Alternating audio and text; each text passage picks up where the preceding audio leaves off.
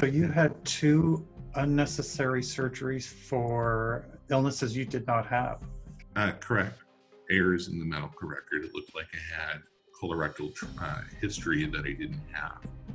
You don't all of a sudden just develop some kind of colorectal dysfunction overnight. Those are things that take a long time to, to develop.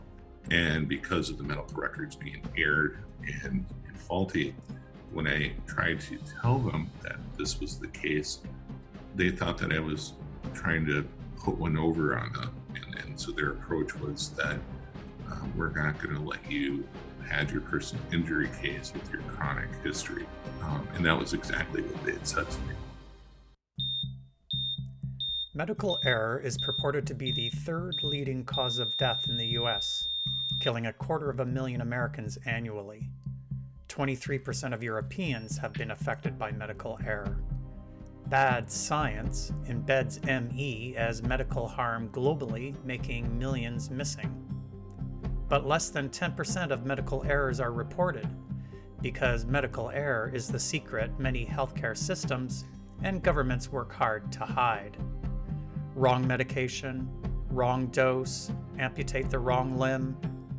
I am Scott Simpson, host of Medical Error Interviews, and I talk with patients and families, physicians and advocates about medical error. They share secrets, stories, and most importantly, solutions. Medical Error Interviews is brought to you by my online counseling service, remediescounseling.com, a safe space for people affected by medical error, chronic illnesses, and other life matters. A note of caution some may be distressed or triggered by the medical experiences of guests. Hello, humanity. I'm Scott Simpson, host of Medical Error Interviews. If you had any doubt the medical system in collusion with the legal, political, and insurance systems were corrupt. Those doubts will be waylaid when you hear Bo Tiffany's experiences with medical error. Bo has had to endure and battle biased systems once he slipped and fell hard down a wet stair steps, causing him multiple injuries but it was a wrong diagnosis that somehow got into Bo's electronic health records that led to two surgeries for illnesses he did not have. These needless surgeries have permanently injured Bo's body and greatly impacted his quality of life, physically, emotionally, and socially. But as you'll hear, Bo is also making meaning out of his traumatic experiences with the medical, political, and legal systems. Systems that at times collude to deny appropriate health care and deny even a semblance of justice to medically harmed patients. Part of Bo's meaning making is being the creator and host of the Digital Voices podcast, a space for people to share their experiences of and responses to medical error. In my interview with Bo, societal systems began when he was put into the foster child system as a toddler, a system that would abruptly abandon him and leave him homeless as a teenager. But Bo was a voracious reader and had goals of seeing the places and things he had read about, and that motivation took him from living under a bridge to college and world travel and entrepreneurship. If you'd like to support the podcast, you can subscribe on Podbean, iTunes, Spotify, and all the major podcast platforms. You can also support the podcast by becoming a monthly patron. Premium patrons get access to video versions of the podcast interviews. Simply go to patreon.com slash medical error interviews to become a monthly patron of the podcast. And if you need the support of an experienced counselor for your own encounters with medical error and or living with complex chronic illnesses, then you can book an online video counseling appointment with me through my website at remediescounseling.com. Now, here's my interview with Bo Tiffany And a word of caution, as always, that some folks may be triggered by Bo's experiences with the healthcare system. Awesome. Thanks, Bo. So, uh, where did you grow up and what was your childhood like? I grew up in Madison, Wisconsin. Um, my childhood was uh, it was a journey. It was a little rough. I grew up in foster care uh, from three until I was 17. Uh, so, so I grew up on farms, mostly around Madison. Uh, what kind of farms? I grew up in a farm too. Uh, I, when I interviewed you, it was one of the things I smiled about. Um, so I lived on cattle farms and also milk cow farms. Uh, so I worked parlors with like 350 cow. Um, and I did that going back uh, when I went into college during the summers. I worked uh, on a ram farm and on a milk farm. Uh, so I, I, fell back on, on those things. I always get a good work ethic growing up on a farm. Absolutely.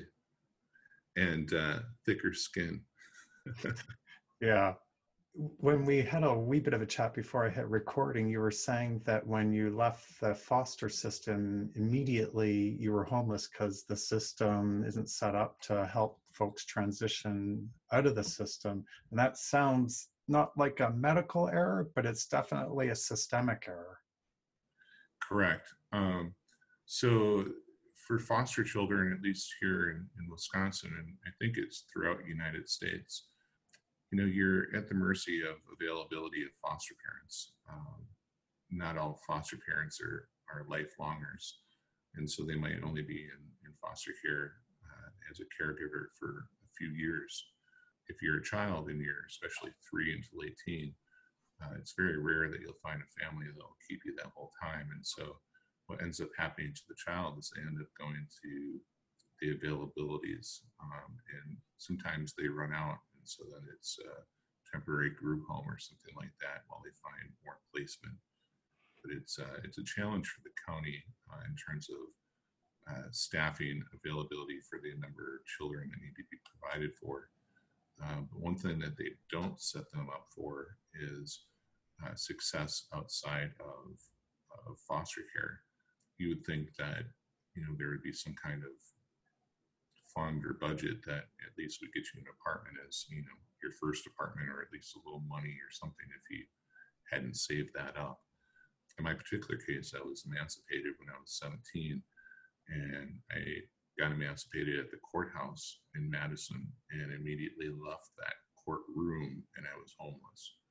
Uh, and so in my particular situation um, it was difficult because I didn't have, uh, I grew up on a farm, so I didn't have like a ton of friends and moved so many different places. I didn't have that, you know, niche of, of friends or family.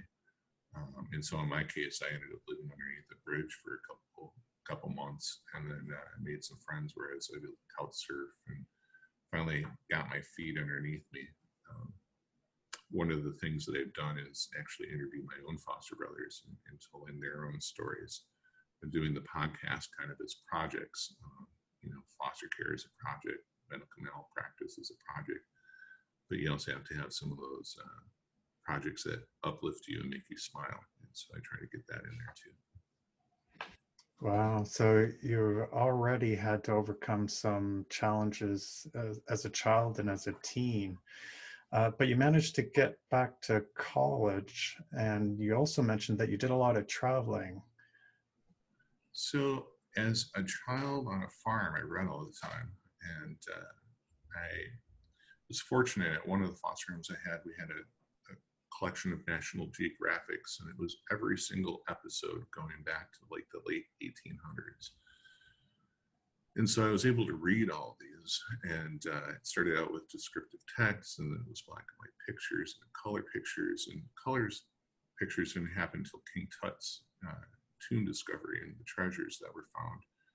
And um, as a child reading all of these things, we didn't have a TV that I had access to or a radio. And so this was my outlet for creativity or uh, escape. And so I read literally thousands of books uh, in addition to those magazines. And as an adult, I wanted to tangibly connect with the things that I read about. So a lot of Egyptian things and a lot of uh, ancient history. And so as as an adult, I traveled to all these places so that I could tangibly touch and connect with the history that I read about. And then tell us how your life intersected with the medical system and medical error. Yeah. So I uh, went to St. Thomas um, in 2016. I had bought a, a, yacht and I was starting a wreck diving charter on Lake Michigan. Uh, we have a ton of shipwrecks that are laying on the bottom that are still in great shape because of the water's temperature. And you just need a dry suit to get to them. Uh, and so the tourism market in my area in Sheboygan is starting to cater to uh, scuba divers just for that, uh, that niche. Uh, and so you can literally dive on schooners that were sunk in 1800s that look like they might have went down 20 years ago. And, uh, it's a pretty amazing experience. So I went to St. Thomas, got my master diver certification, bought a 32 foot yacht, um, you know, to bring the, the divers out to the wreck sites. When I finished my schooling for diving, I going to go on my first wreck dive uh, down in St. Thomas, actually. And I ended up having an accident on these stairs at a resort.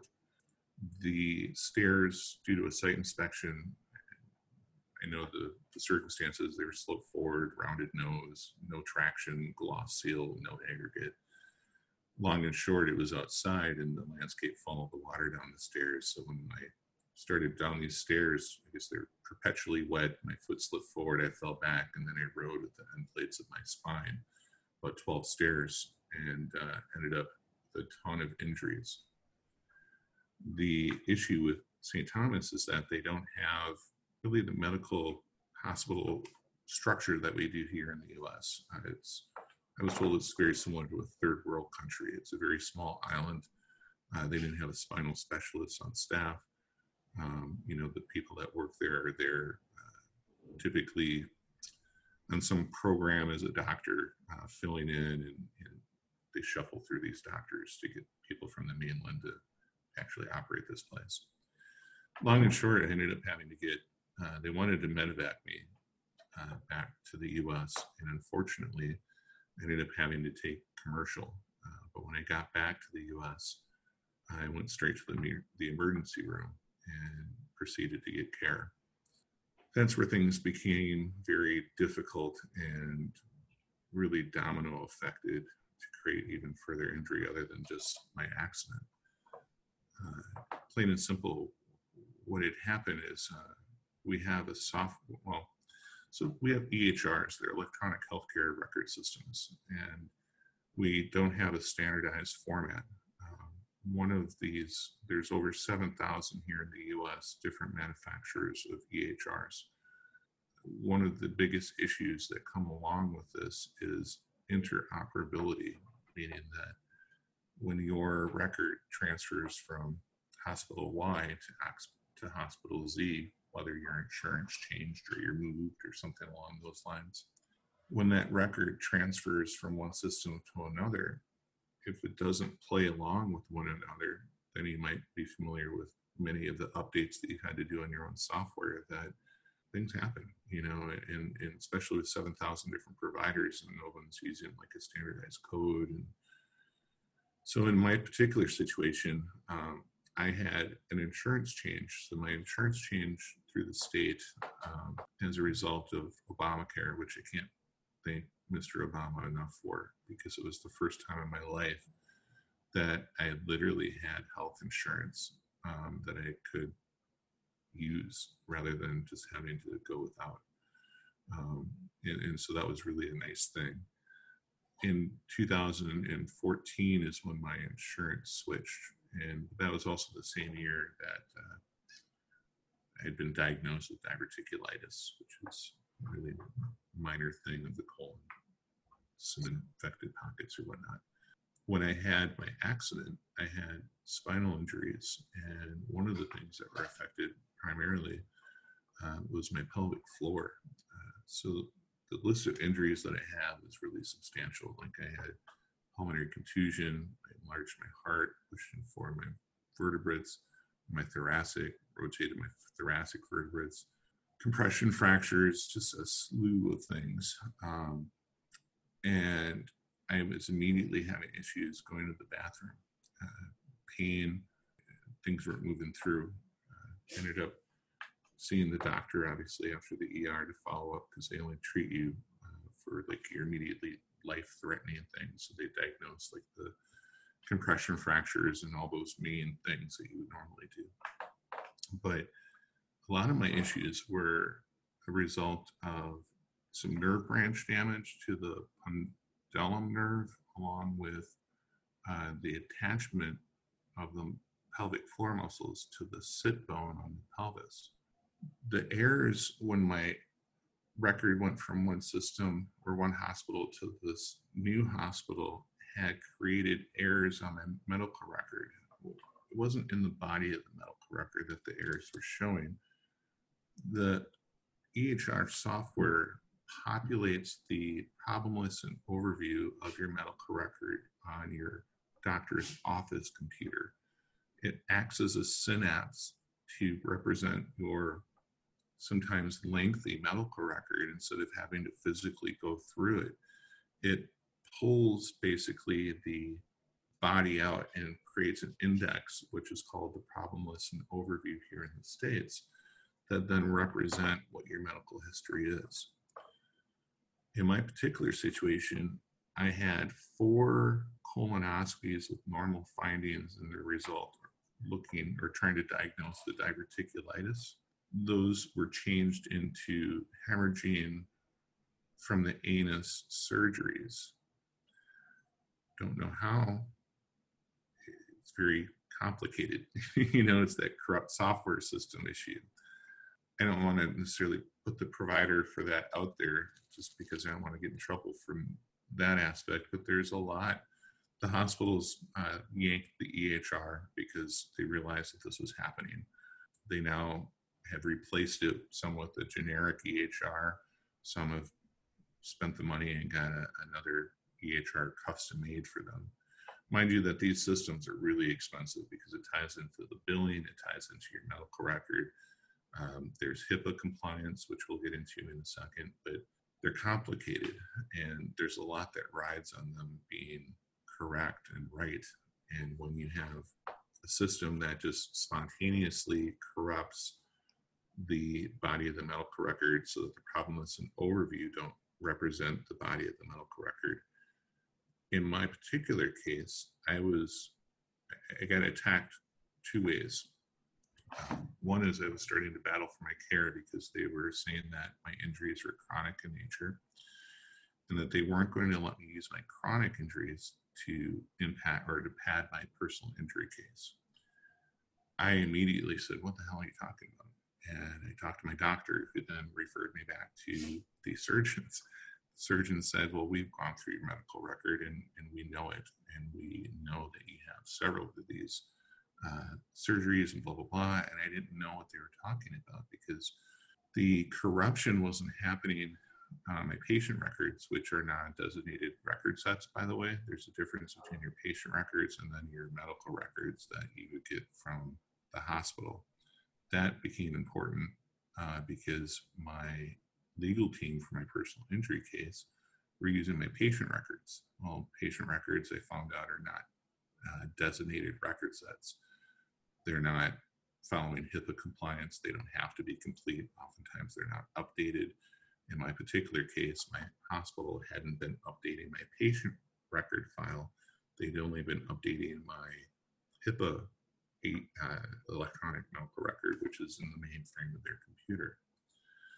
So when you're accessing your own medical record, which you might be familiar with, um, typically we use an app or we log in and we can see our medical record. Well, that's a patient medical record.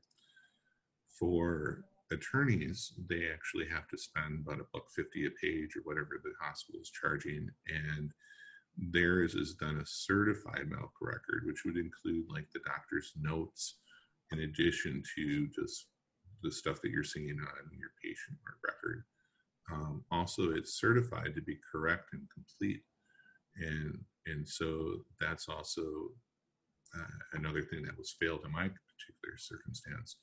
My patient records were used um, rather than my medical records.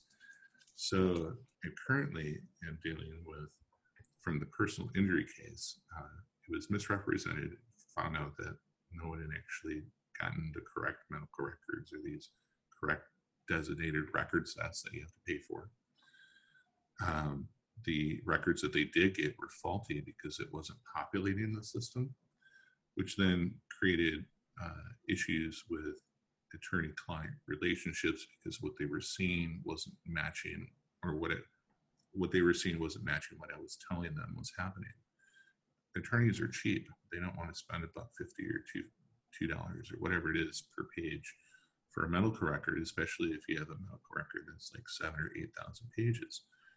Gets to be really expensive. So you know, it, it, it was a domino effect that really impacted everything from my care to my personal injury case. Now I'm disability. Um, I get 840 a month in the United States to live off of, which is really a joke because it's it's impossible.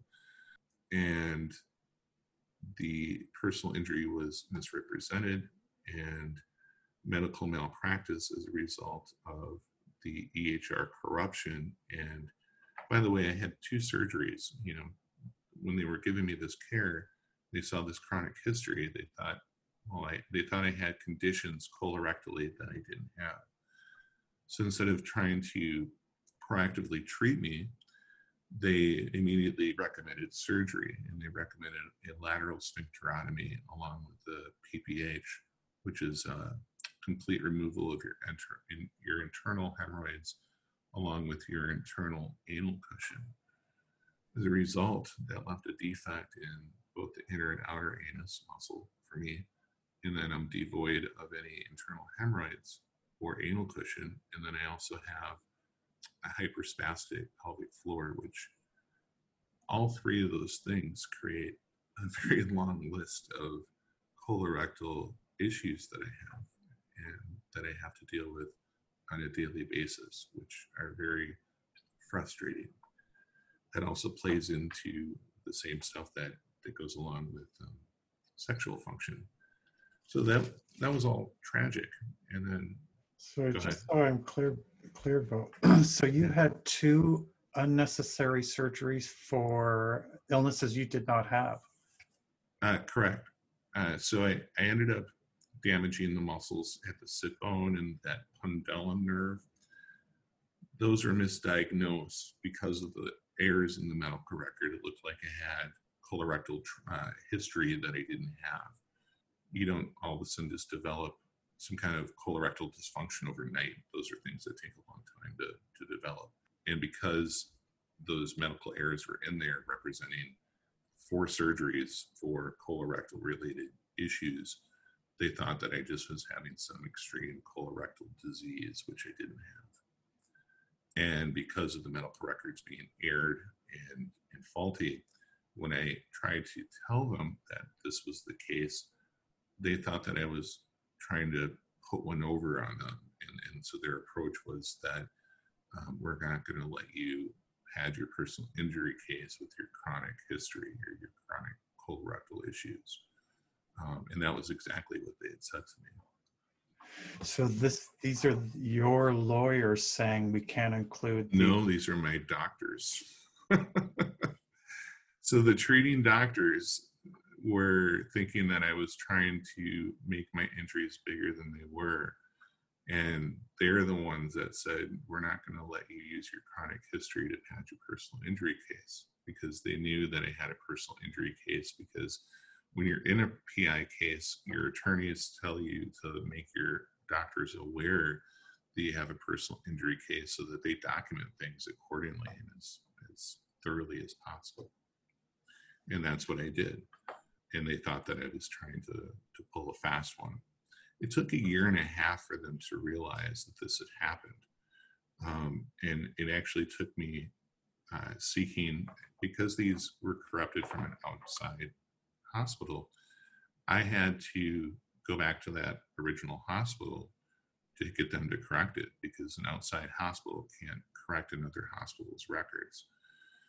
So in my case, I ended up having, I, I, couldn't get care. They weren't treating me. I was fighting for care. They weren't treating me. They didn't do imaging. And they just had made this assumption of what I was doing, which was completely off base, which then completely caused disservice to me because what they were seeing was only created by the errors from the EHR, nothing to do with my actual medical record gave them credence to act the way that they did. It was just coincidental that the errors that were on my medical record were colorectal related, which is what a lot of my injuries were caused. You know, a lot of my injuries were caused my pelvic floor and colorectal issues within that area. So they just made a bad call and they didn't listen to me. And I tried talking to my doctor uh, and I tried getting these guys to talk to one another. 10 months into this thing, I ended up having to switch back to the original hospital that the errors are created at because of just what I said. Uh, you know, the outside hospital or that new hospital couldn't correct those records. So I went back and um, lo and behold, you know, I, we started to figure this out and it didn't happen right away. There was a very slow movement because they didn't understand. Doctors aren't as familiar. I mean, I'm more familiar now than I think a lot of doctors are with medical records and then patient records and how these differ, uh, how the systems interplay, how they don't interplay. There's a lot of misconceptions and there's a lot of things that the doctors don't understand you know, first of all, is patient records are not the same as medical records. Um, patient records are not guaranteed be guaranteed to be correct. They don't have to be correct. It's an at-will program that the hospital uses. If they're erred, it's not a big deal, you know, because they're not held accountable for that because it's your patient records. So if you ever have, for their listeners or whatever, anybody that's getting their medical records, make sure that you get the designated medical record, records, especially if you have a lawsuit. Uh, in my case, that really bit me in the butt because uh, I had no idea as a patient. And I also was knocked out for over 20 minutes. I had a brain injury, I guess a mild to moderate TBI. And uh, I think I'm a lot better now, but I, still don't think I'm 100%, you know. Um, I think that comes out every once in a while it's nice being on the other side of the mic because I can shut up rather than talk. Where I think sometimes when people listen to me drone on the way that I do, you can catch maybe sometimes that I'm just not. You can tell I was injured. So mm. it just it, it, it's a frustrating thing for me because I used to be very. Um, I was able to communicate a lot better, and I was always told that I was smart my whole life. And I guess I'm still smart, but I feel I feel kind of dumb sometimes. Uh, I hadn't noticed any cognitive impairment at all. Uh, I can't help but wonder the, your lawyers, even though they didn't want to spend money on the medical record for getting the copies, that is outrageous price per page. Uh, it seems that they should have known that there can be huge differences between the medical and the patient record and that it's vital to yes. have the medical record.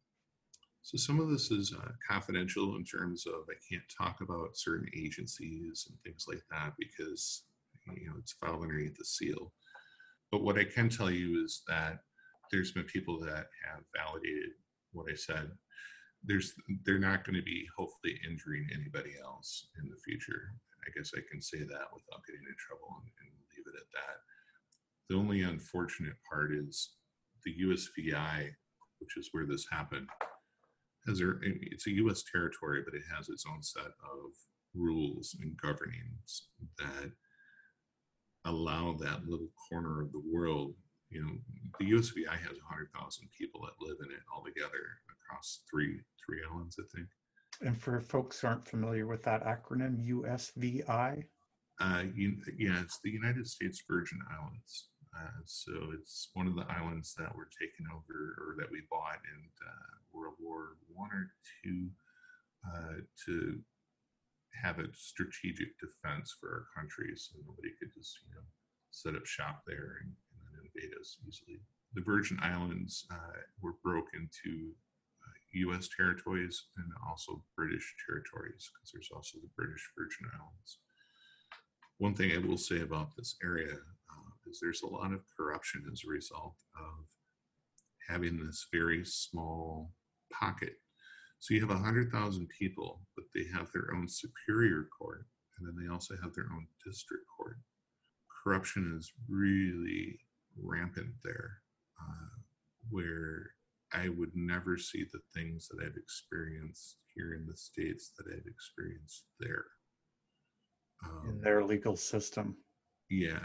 Um, and one of the things that's very frustrating too is that the attorneys that you're able to hire have to come from the island or be, uh, you know, uh, licensed to work there.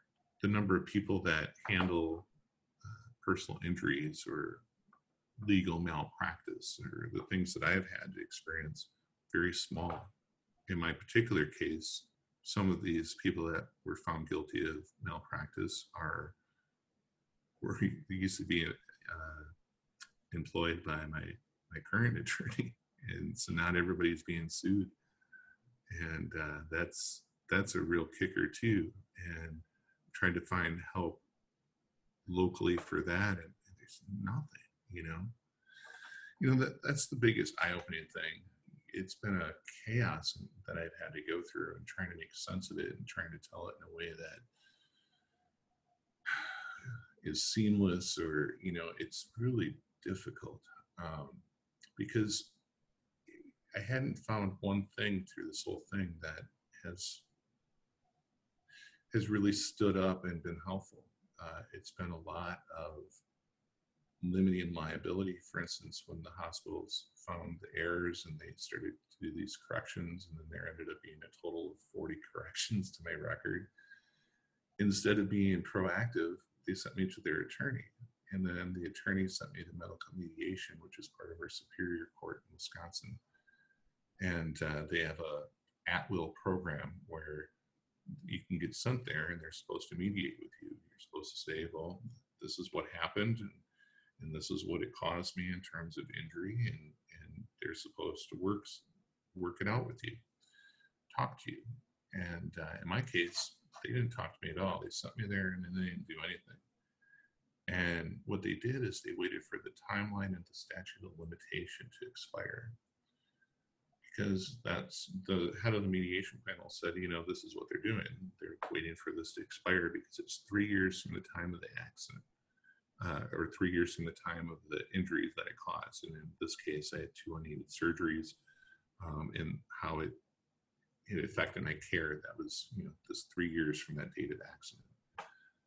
So I ended up in the situation where all of a sudden you're sending me, I'm thinking you're going to work something out with me. You know, you, you tell me that you understand what happened and you fix these things in your medical record system. You tell me what happened, you know, it should be okay now, right?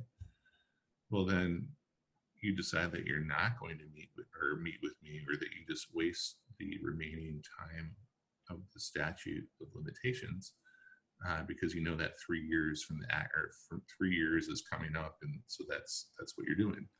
So you never talk to me, and then the head of the guy or the head of the mediation department writes a letter to all the parties, and they just say, "Well, we're not going to mediate with them," you know, and close it, you know.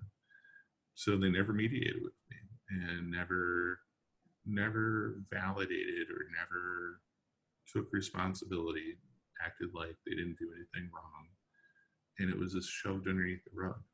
The kicker of it all is I have copies of my medical records, the actual medical records.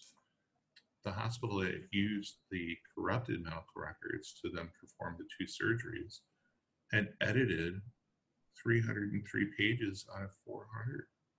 So there's a edit header that's put on as a safeguard for the software EHRs. So if, if someone goes in and tries to be fraudulent, it sticks a timestamp on the top of the page that tells you this doctor went at this particular time and an edit has been made.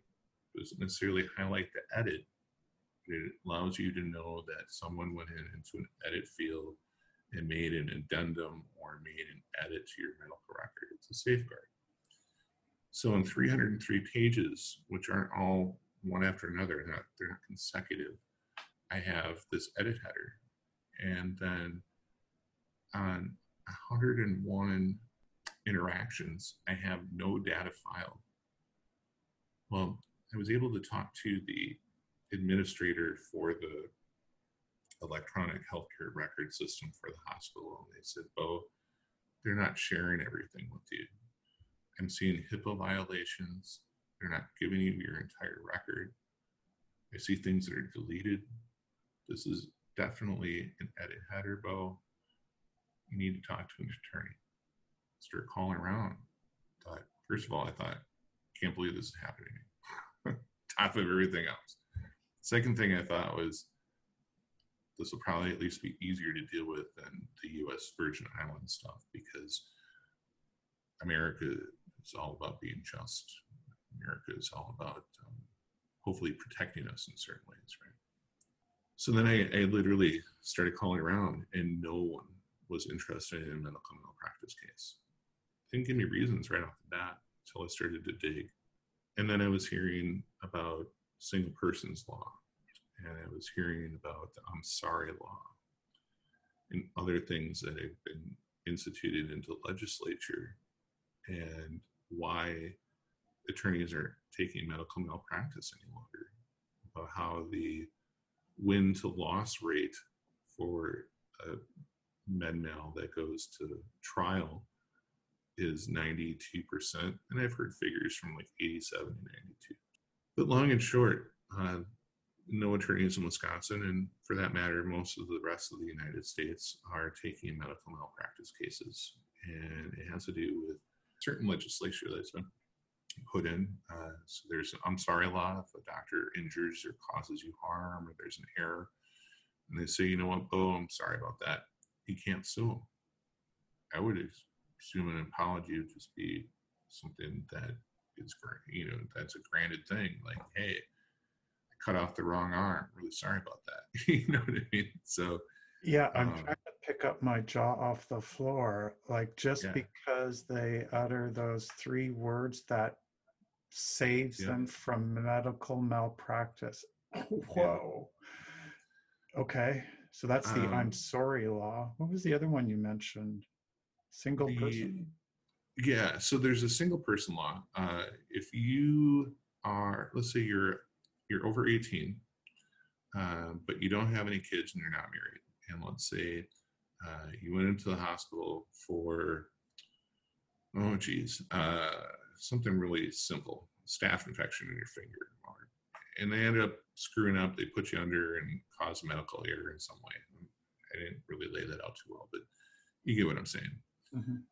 the and they end up killing you you know so you go in there for i have one one of my guests was I'll, I'll, tell his story so one of my guests had a sister that went in for a normal cosmetic surgery routine she was supposed to be given a local but not put under they ended up sedating her and gave her 10 times the amount of anesthesia that her body would handle and it killed her then they tried to cover it up and it was an amazing thing.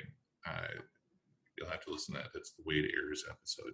Was on 2020 and, and just the things that we go through as a result of these medical error issues and because there's not consequence to it is it's unbelievable.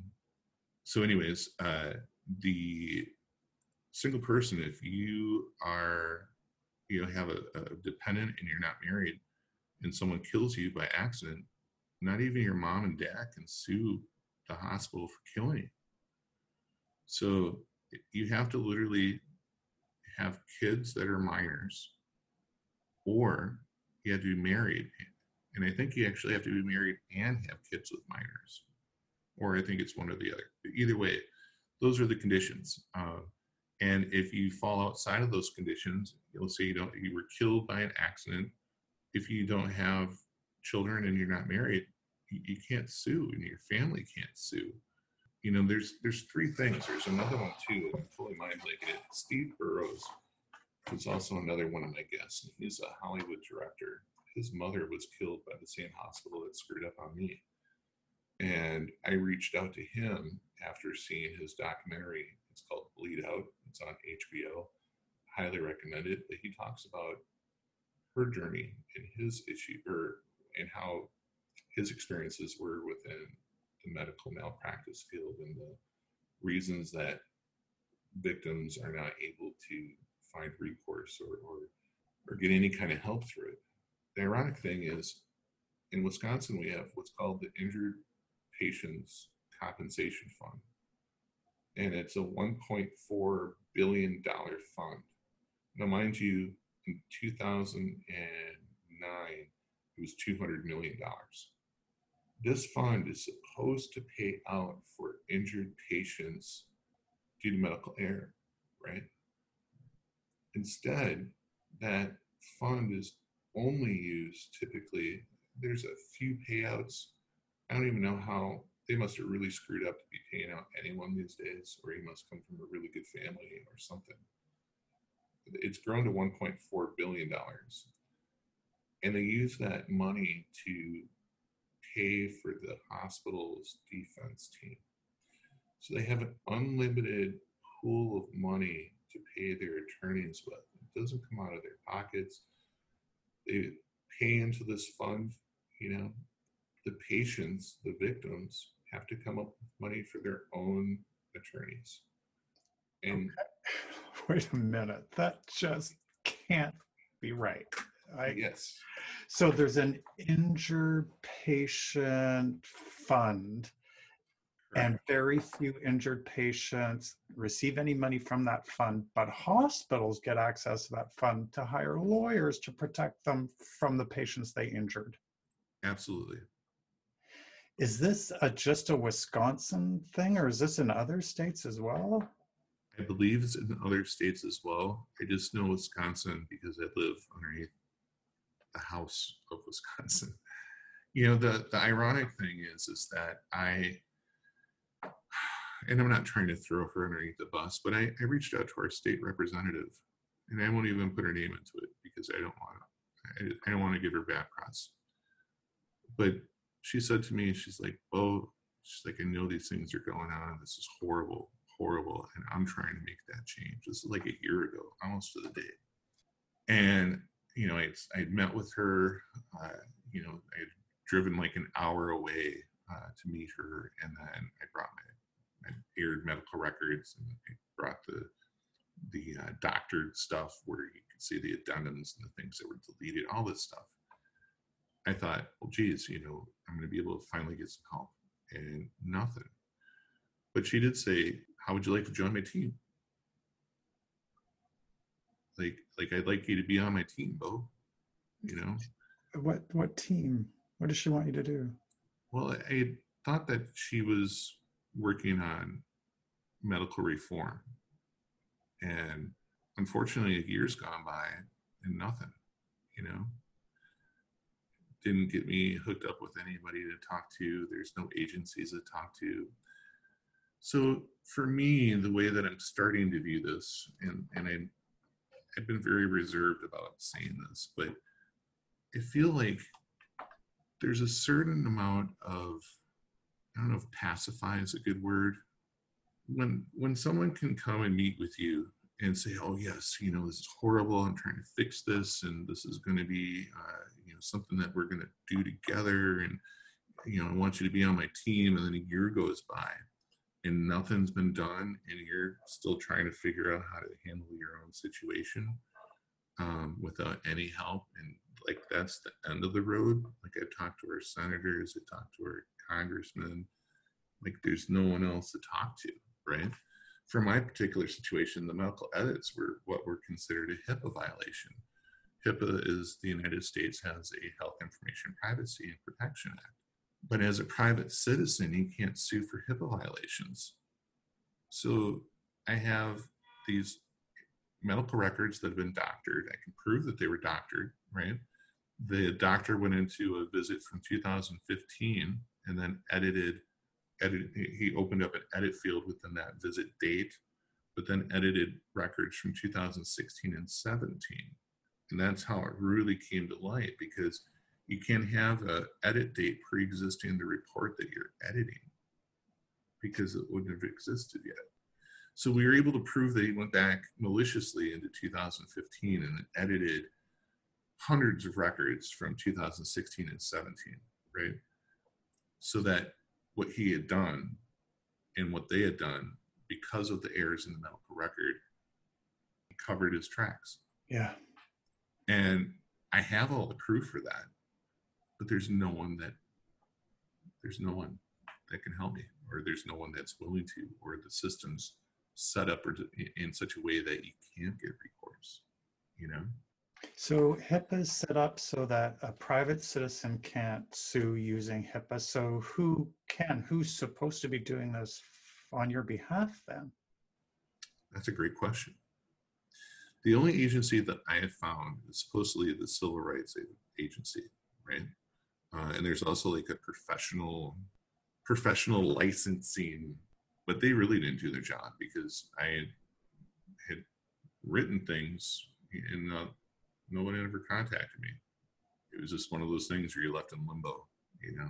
Reminds me of how the attorneys are structured. So let's say an attorney, uh, which is what happened in my case, stole my trust, or not the trust, but the um, stole the trust money for the settlement, right? Completely stole it. Oh, sorry. Um, run that button. So there was settlement money.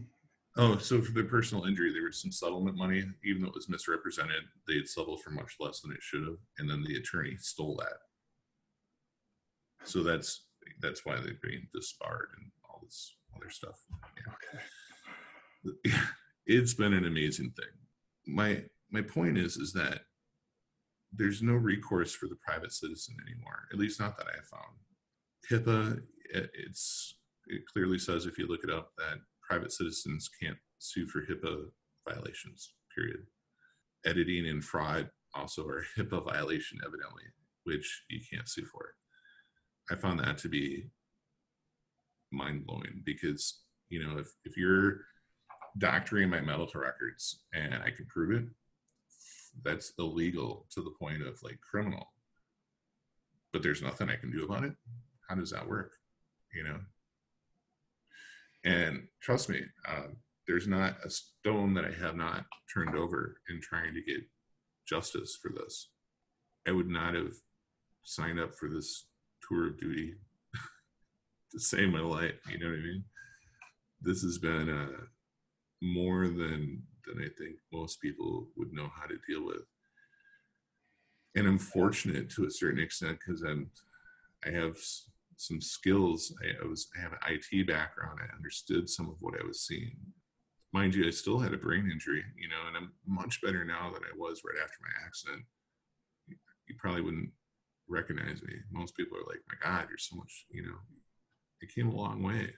That's that's the nature of a brain injury, you know all this other stuff has been just hell and then trying to recover and then fighting for your own care and then being further injured and then you start going down a rabbit hole that that um, I wasn't prepared for. The delusion that I grew up with is different than the reality of it. And you know, in, America, you know, we always talk about justice and freedom and rights and things like that, but I feel like a lot of it is smokescreen. You know, uh, most of our rights have been taken away in some form or, or whittled down to nothing. And uh, this medical healthcare racket that we have going on now between the drug industries and big farm, along with the the hospital organizations that are doing the lobbying and such, uh, patient rights has gone to the side. You know, it used to be that that was a forefront I always remember hearing about patient rights this and patient rights that. Boy, I'll tell you, I have not found any any justice so far with what I've presented to you at least. It's a lot to for for a victim to have to accept. You know, I'm, I'm four years, four and a half years, a little bit more than that past my accident time and I'm still seeing specialists trying to get my colorectal stuff under control because it's a quality of life thing. and it just it, it, it's hard across the board. For the other gripe that I'll make, um, just because it ties into this too, is I ended up after a couple of years, I finally applied for disability. I didn't apply right away. It was the last thing I wanted to try to get on. But when I was approved, it was a set of hurdles, first of all, that I had to jump through in order to get I got approved, but then they didn't backdate me far enough. And so there was several hurdles that I had to go through. And those are designed to intentionally be there. Uh, it's just a, the way the system works, you know. But at the end of the day, when I finally got approved, I had worked my whole adult life. And my SSDI for disability was only 840 a month.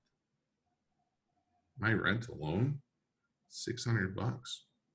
And that's cheap, you know, for Wisconsin. Like I live in one of the cheapest states. I moved down to Wisconsin, or I moved down to Madison just for the fact that cost of living in Madison has grown ridiculously from when I was a kid. You know, you can easily spend uh, in excess of $1,500 or $1,200 a month for rent.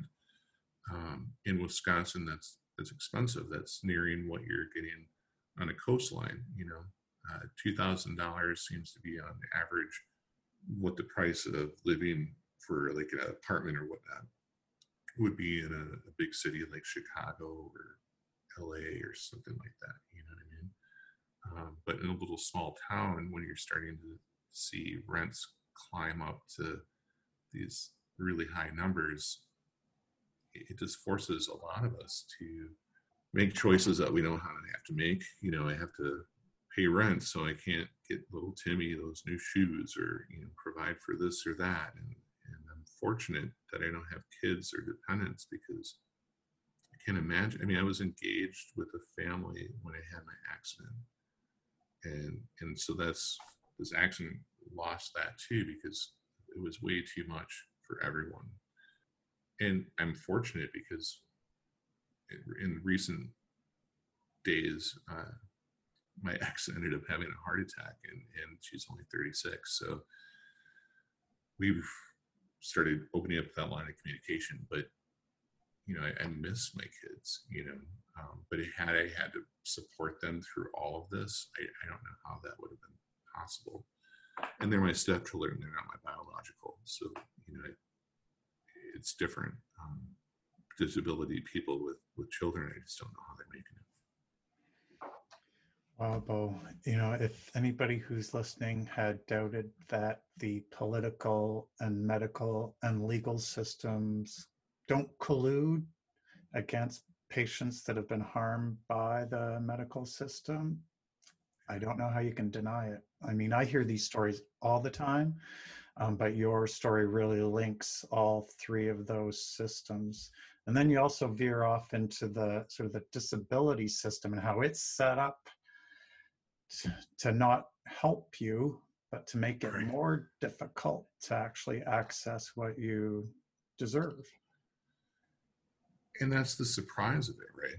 I mean i understand you know capitalist economy would say you know look we love our socialists because they have all these really great ideas but as capitalists we have to figure out a way to pay for this right? At the end of the day though there should be a certain level of humanity that's given to everyone. I don't see that happening. I see it getting worse. Um, or corporations are going to operate in unethical ways, then we need to really take a hard look at what A, we can do about that, and B, are we going to just be okay with that and be complicit and compliant? You know, there's a lot of a lot of things that we can do that we don't do because this has been going on for so long. I mean, I've, I've talked to people have been working on this medical error stuff for 20 plus years, you know, and and it's disheartening because you would think that after a certain amount of time there had been a measurable amount of progress. But instead i just see things getting worse you know and to the point where you know you're supposed to have a right to trial right? That's one of your constitutional rights as being an american citizen. I just explained my story on how i couldn't even get there you know? Like how are those things how does that happen and so those are the big things that we have to figure out. in addition to all this climate crisis and, and all the other problems of the world. But I would encourage listeners, you know, I say it to everyone. Um, I, I have two mantras. One is smile, simply maintain integrity and limit your excuses, right? Just keep putting one foot in front of the other. Don't lose your composure when you're dealing with idiots, you know, don't lower yourself to their level. Just always, always keep your, your head on straight. And the other one uh, is life is a journey, right? If we can help one another, there's there's something that happens in a, a religious atmosphere where you have the people that are in need and the people that like to help. And for whatever reason, it becomes sometimes a really great experience. You know, you can see the people enjoying helping, and you can see the people that really need the help and how much they grow or, or can you know be helped as a result of that. And it's a it's a very healthy thing for, for a lot of, a lot of them. We need to, to start doing that more individually, in my opinion. You know, we need to you know people need to pat you on the back because when you do those kinds of things, you pat yourself on the back. You just know who you are. You're not playing a role for anybody. It's just who you are. My hope to everyone, if, if I can share this out, is help help your neighbor. You don't need to go crazy. Just do the little things. Do what you can to make a difference in someone else's life, at least on a semi-regular basis. You know, whether that's your nana at home, whether that's little Johnny down the block who, you know, you can tell his dad's not around, whatever. You know what I mean? Just just be that person. Because we're all in this together. And if we can all just fill in, government's not designed to be all of this for us, you know. Um, and some of this we just have to lead by example. So. Well, that's words of wisdom some, from somebody who's been down a well beaten path. So, what's next for you moving forward in terms of both treatment and advocacy? Uh, well, treatment, I, for myself, mm-hmm. yeah. So I've been in therapy one to two times a week for like the last two years. I definitely am not done. Um, I need to, to figure out how to put this behind me, which has been very difficult because you can't just stop lawsuits. You have to play them through, you know, and, and so some of this I can't move past until it it's finally over. Um, but some of it I have been, you know, I have to accept that, you know, there's nothing that I can do for the medical malpractice stuff and, and I somehow have to learn to accept those things, which I, I still haven't. But I started a podcast. I I have started sharing parts of me through my interviews with other people, never having done an interview like this with anyone. But that was a healing step for me. And I I continue to try to put myself into areas that I can, you know, I can heal from you know, and uh, make a difference. Let's say, you know, both of us, um, in the podcasts are great. Uh, we, we have raised an awareness to a certain extent, but it isn't for like a recognition or anything. At the end of the day, if you can make a difference in the system by what you're doing, right? But even if it doesn't, the contact and the experiences that you made trying and getting there has also been rewarding in itself. So that's kind of how I'm looking at it. You know, I might not ever get to my final destination of making this change for for America or for the world, or this awareness isn't going to be strong enough to, to make that happen. I, I don't know, you know. But at the same time, the people that needed a voice that didn't have one, you know, the people that can now realize, oh my God, I'm not crazy. I thought I was going nuts for the longest time going through this because I thought this doesn't happen. You know, why? How would why why would someone do this? You know, like I, I didn't get it.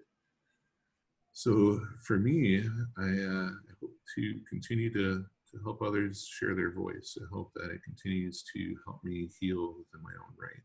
I hope that as we tie these different pieces together, it makes a better understanding from the, from the person outside looking in. I think we have a lot of issues, which is probably a different podcast, but there's a lot that needs to change. Uh, but there's simple things that we can do, and, and everybody at the end of the day is a human, and everybody needs a doctor. And God forbid, you know, an error happens. Let's make this something that doesn't continually injure them but we can start to to work on making an awareness so that we can learn from it first of all. We won't create that error again because we know now what happened rather than shoving it underneath the rug. Uh, and the other one is when you validate your patients, it's different than when you don't validate them and you try to dismiss them or you call them crazy or you try to pull these tactics that they use it creates a secondary and a third injury in it. It's already chaotic and confusing, or confusing if you have a brain injury. You start pulling out all these other stuff, and all of a sudden, you know, my head just blew up. Our disability people need someone to advocate for them because they can't do it themselves. There's a certain percentage of us that is not cognitively capable, whether that's because we had a brain injury or we just were born a certain way. There's certain people that need help. And there's definitely a portion of the population that is not being represented because they have no one. Disability people are one of those, which is really a surprising shock to me because you see so much on disability. You think there'd be all these resources. And yeah, not so much.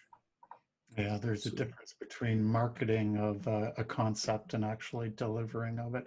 Uh, it occurs to me that uh, the, your perspective on this advocacy journey you're on, uh, it sounds like you're not putting all of your marbles in the bag of the system will change.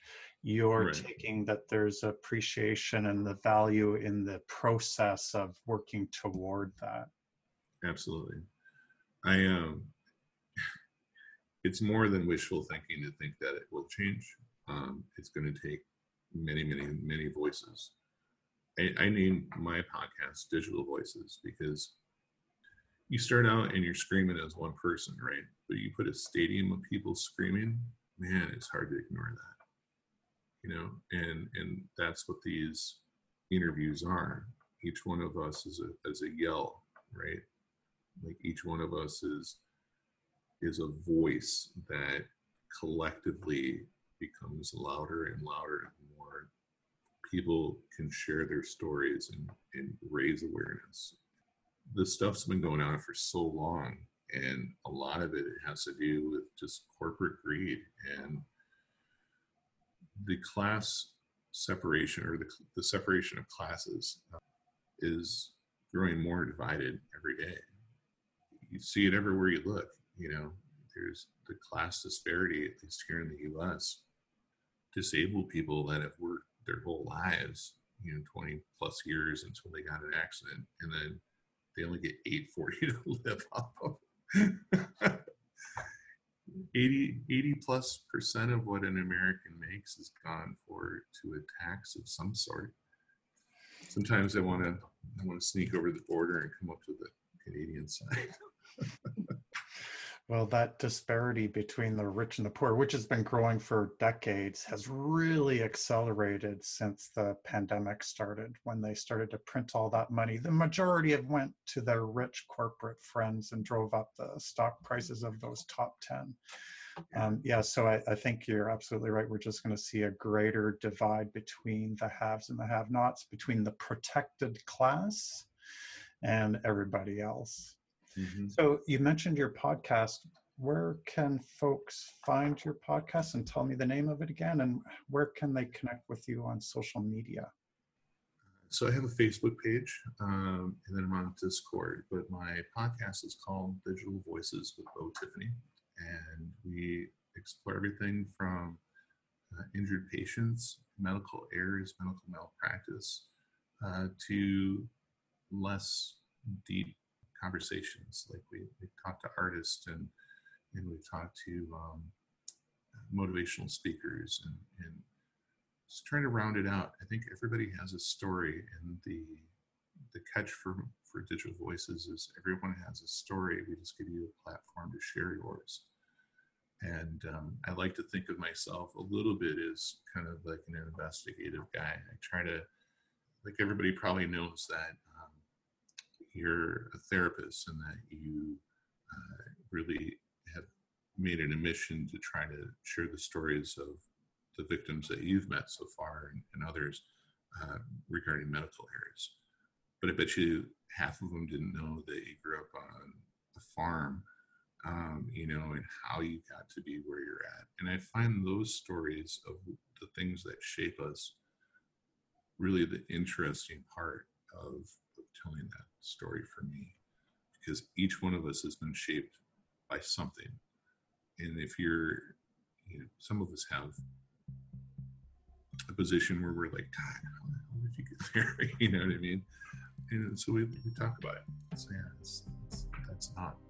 You can find me on, uh, like I said, Facebook or Discord. Uh, my podcast circulation is through all the major ones, including YouTube, Spotify, Apple, iHeartRadio, Digital Voices with uh, Bo Tiffany and I was a guest on Bo's podcast very recently, so I encourage folks to give Bo a listen to.